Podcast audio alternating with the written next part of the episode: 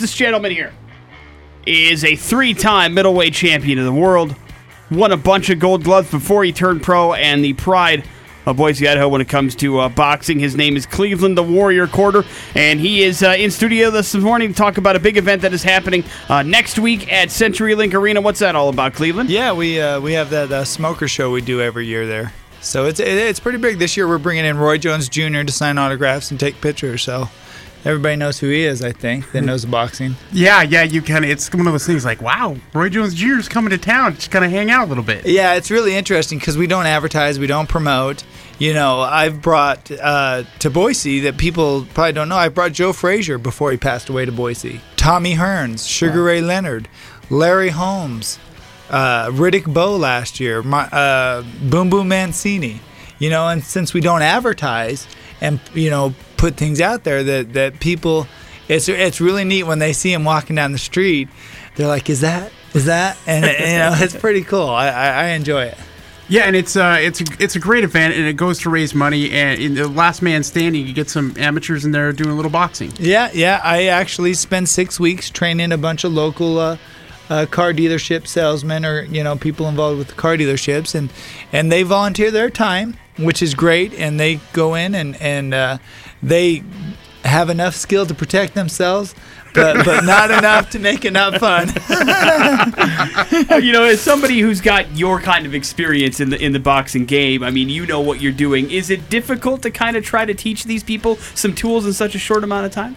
Um, you know, actually, we used to try to do it in four weeks, and I said I have to extend it to six weeks because it is. It's very difficult, especially people don't understand. The Lord above did not make someone born on earth want to get hit. Right. It just it just doesn't happen. Right. And actually trying to adapt yourself to accepting the fact that you're going to be punched and you have to punch back is very takes a long process. And, and, and a lot of people don't make it through the process and can't can't accept the fact that I'm going to get punched and have to punch someone back and look at them. Right. So it is a it is a difficult for me doing it my whole life. It's difficult to say why did you tell everybody you were going to do this? Why did you tell everybody you were going to win? And yet you can't even do it. you know, it is difficult. But it is it is a life it's a life lesson for people that think, "Wow, that don't understand boxing, that don't understand what goes into it. Holy moly, I, I can't do this." You know, and there are some guys that are humble enough to say, "I can't do it." right. You know, after the first day of sparring, they're like, "No, this isn't for me." Well, do they have to spar with you? Because Uh, that would be I- that would be well- very intimidating. I used to do that. But you're right. The intimidation factor. The only reason I would spar with him is because I am a con- veteran enough to control myself. I don't need to make prove myself to anybody. Right. To where everybody else has to prove themselves. You know, to me, you can hit me as hard as you want. I don't care.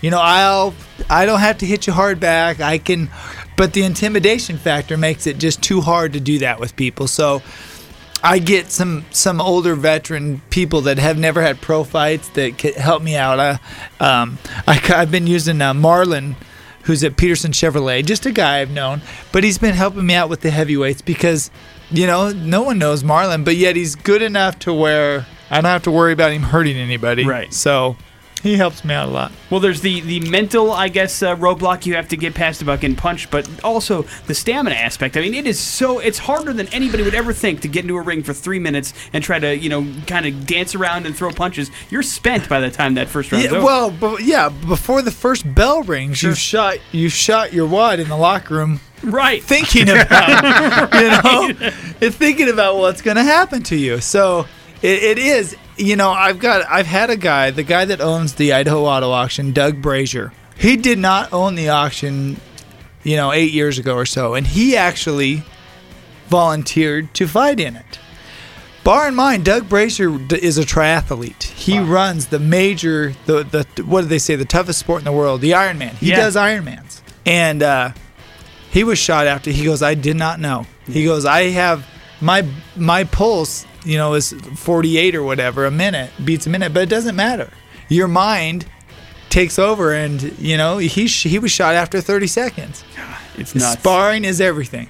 Yep, and uh, that's why you know these things are, are are fun to watch because these are people that don't usually do this. That Yeah. kind of going up against each other, and you know it's been going on for 14 years here in the Treasure Valley. It's Yep. an annual event. It, it benefits some great charities like uh, you know the Juvenile Diabetes Research Foundation and uh, Idaho Food Bank and that kind of stuff. But if for people that maybe aren't familiar with the smoker, what kind of format is it? Like if you were to go check this out at Century Link Arena, what do we see? You know, it's really it's the, the neat thing about it is all money. It's free. It's a free event. I we don't charge a dime. You can donate what you want. If you liked it, donate a couple dollars. If you didn't, don't know, don't you don't have to donate anything. But what I do is I train everybody because, you know, I know people loved uh, what was the show they used to do all the time here, uh, Tough Man. Yeah. They used to do the Tough Man. Tough Man was fun because no one knew, you know, everybody just got in because they thought they were tough. Well, you know, uh, this way, with me training them for six weeks, they've got some skill to go with their toughness, which which makes it nice. You know that that. You know, sometimes the skill goes right out the window, but because that's that that's human nature. But it's nice. You're gonna get there's very few people that get stopped very few um, and you get people that that are average joes in there and it gives someone an idea man i can do that too and a lot of people that i train lose a lot of weight in the six weeks to try to do this Right. and and that's their favorite part is man i'm losing weight and da da da i'm like yeah you're losing weight because you can't eat because you're so nervous right, right. but it, wor- it works out great because it's all local people coming to support local charities, and you only donate when you what you want if you, if you want to. So, and we've raised almost two hundred, if not two hundred thousand dollars for for those charities and others. Boise Rescue Mission, Child Advocate Program, you know. So it's it, it, it's exciting. I'm glad I'm still doing it. You know, for, for what did you say? It was 14 years. 14 years, yeah. Yeah, so this will be the 14th year I've put this event on, and I love it every year. It, you find something new with somebody new, and it, it's it's neat for Idaho. You know, it really is. The uh, the smoker aside, let's talk about boxing for a second. Okay. Where's boxing been in the Treasure Valley? It's been a while since. Yeah, we haven't had a boxing match since I retired with my last world title fight. I don't think. Yeah, I, I, I mean, it, it, it hasn't. There hasn't been anything that I've seen. MMA kind of took over after that. Well, you know, it's it, the the thing about MMA, which which is it's an art. MMA is an art. I mean, you got to think about it. I, I truly believe that MMA was probably the Olympic sport back in the Roman days because it was, you know, it, it's it's not just wrestling or any of that stuff. It's really serious, you know, uh, jiu-jitsu or, or all that stuff. But MMA, it, it's a lot less to pay the fighters in MMA, and uh, you know, it's just a, a, a, less, you know, it, it doesn't cost as much as a boxing match. And you have to have local people that are going to draw people to come watch. And, you know, I went through the amateur system. You know, I won the National Golden Gloves. I was on the USA boxing team. I did the Olympic trial team. I mean, I did all that as Kenny did before me. So I had a following going into the pros.